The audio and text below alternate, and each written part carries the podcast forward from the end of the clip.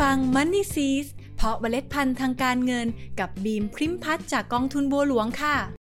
เราเคยสงสัยกันไหมคะว่าทำไมนักวางแผนทางการเงิน ถึงชอบบอกให้เราเริ่มต้นวางแผนเกษียณตั้งแต่อายุยังน้อย ยิ่งไวก็ยิ่งดี เริ่มต้นทำงานปุ๊บก็ให้ออมเงิน หรือลงทุนเพื่อวางแผนเกษียณได้เลย ฟังแล้วก็ได้แต่มองบนนะคะ อีกตั้ง 20-30 ปีกว่าจะเกษียณ มันต้องรีบขนาดนั้นเลยเหรอเนี่ย ขอใช้ชีวิตชิวๆสักพักไม่ได้หรือไง วันนี้บินมีคำตอบให้ค่ะ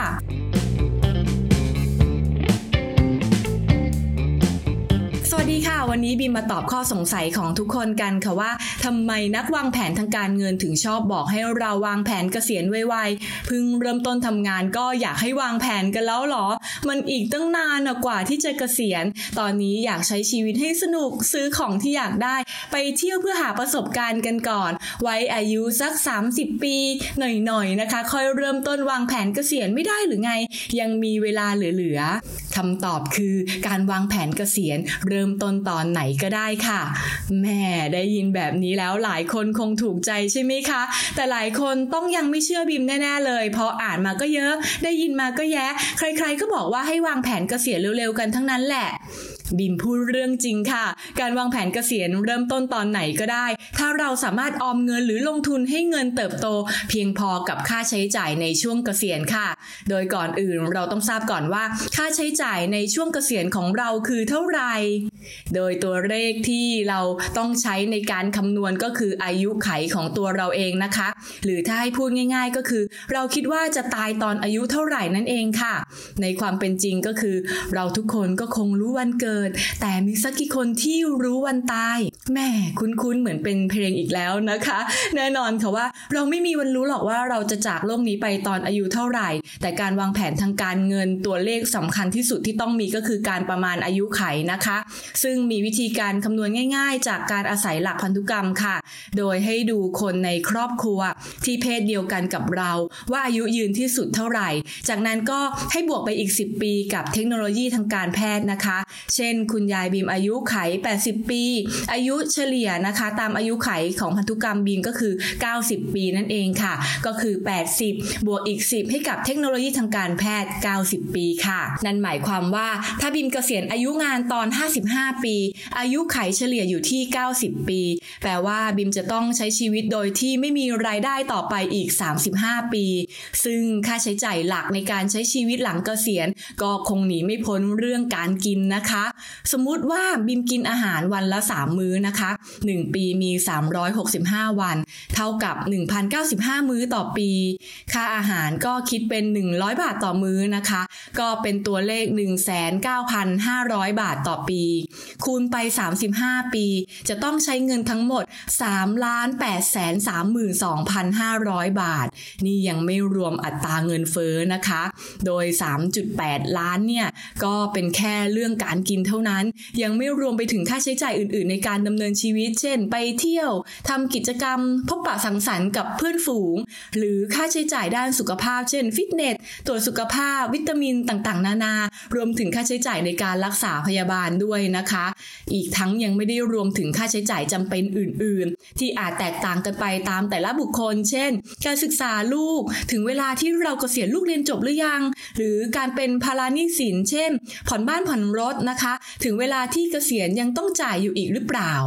หากประเมินเป็นตัวเลขคร่าวๆนะคะ คาดว่าเงินที่ต้องเตรียมไว้เพื่อให้เพียงพอเป็นค่าใช้จ่ายในช่วงเกษียณ แบบที่มีคุณภาพชีวิตในระดับที่ไม่น่าเป็นห่วง ก็น่าจะอยู่ที่ประมาณ 10 ล้านบาทค่ะ ด้วยจำนวนเงินที่ค่อนข้างมากมากมากนี่แหละทำให้นักวางแผนทางการเงินให้ความห่วงใย จึงพยายามบิวให้เราวางแผนเกษียณตั้งแต่เนิ่นๆนะคะ เพื่อที่จะไม่ต้องเหนื่อยเกินไปนะและมั่นใจด้วยว่าจะสามารถเก็บออมหรือลงทุนให้เพียงพอทันเวลาก่อนที่จะเกษียณค่ะ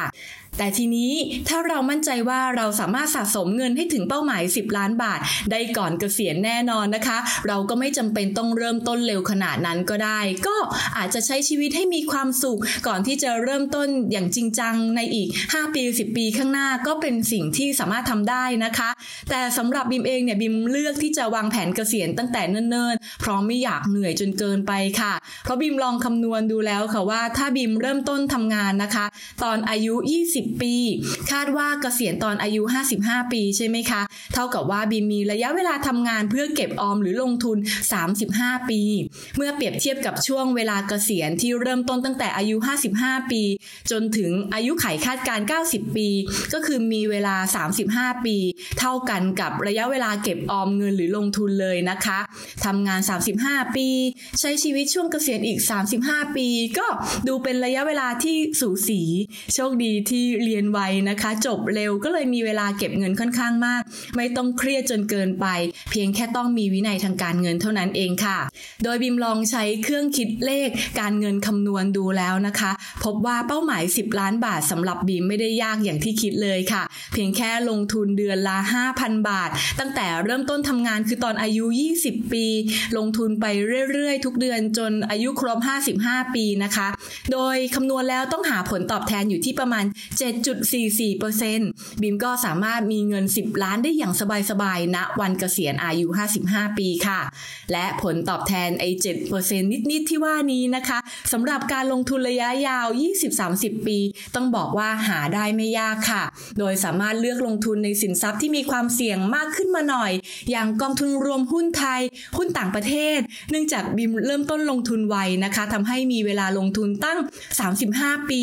โดยบิมตั้งใจว่าในช่วง 10 ปีแรกของการลงทุนจะลงทุนในสินทรัพย์ ที่มีความเสี่ยงสูงในสัดส่วนที่มากหน่อย เพราะด้วยระยะเวลาการลงทุนที่ยาวนานนะคะ ก็ทำให้บิมสามารถเลือกสินทรัพย์ที่มีความเสี่ยงสูงได้ เพราะความเสี่ยงสูงนี้นะคะจะถูกลดทอนให้เป็นความเสี่ยงที่น้อยลงด้วยระยะเวลาการลงทุนที่ยาวนาน จึงนับว่าเป็นทางเลือกในการลงทุนที่น่าสนใจมากๆเลยค่ะ และเมื่ออายุเพิ่มมากขึ้นนะคะ บิมก็วางแผนที่จะค่อยๆทยอยปรับสัดส่วนการลงทุนให้มีความเสี่ยง น้อยลงไปเรื่อยๆ เพื่อเป็นการรักษาผลตอบแทนที่ได้สะสมมาค่ะ อ๋อแล้วก็สำหรับใครที่มีรายได้ต้องเสียภาษีเงินได้บุคคลธรรมดานะคะ ไหนๆก็ต้องลงทุนนานเป็น 10 10ปี ก็อาจจะเลือกลงทุนในกองทุนรวมเพื่อการเลี้ยงชีพ หรือ Retirement Mutual Fund ที่เรียกว่า RMF นะคะ เพราะนอกจากจะมีโอกาสได้รับผลตอบแทนแล้วยังได้รับสิทธิ์ ในการลดหย่อนภาษีเงินได้บุคคลธรรมดาอีกด้วยค่ะ แต่ทั้งนี้อย่าลืมศึกษาสิทธิ์ในการลงทุนและเงื่อนไขภาษีของกองทุน RMF ด้วยนะคะ โดยการลงทุนจะต้องไม่เกินวงเงินตามสิทธิ์ที่คำนวณได้ หากต้องการลงทุนมากกว่านั้น ก็ขอให้พิจารณาลงทุนในกองทุนเปิดทั่วไปแทนค่ะ เอาล่ะ ฟังมาถึงตรงนี้หลายคนก็คงสงสัยว่า ถ้าเราเลื่อนเวลาออมหรือลงทุนเพื่อวัยเกษียณไปอีกสักหน่อย ผลลัพธ์จะเป็นยังไงอ่าด้วยสมมุติฐานนะคะ เงื่อนไขเดียวกันก็คือ เกษียณตอนอายุ 55 ปี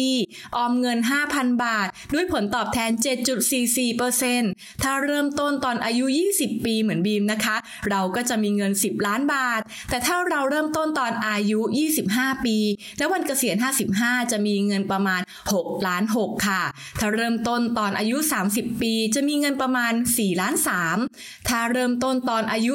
35 จะมีเงินประมาณ 2 ล้าน 7 คำถามก็คือ และถ้าทั้ง 3 คนนี้อยากมีเงินณวันเกษียณ 10 ล้านบาทเท่ากันจะทำยังไงดี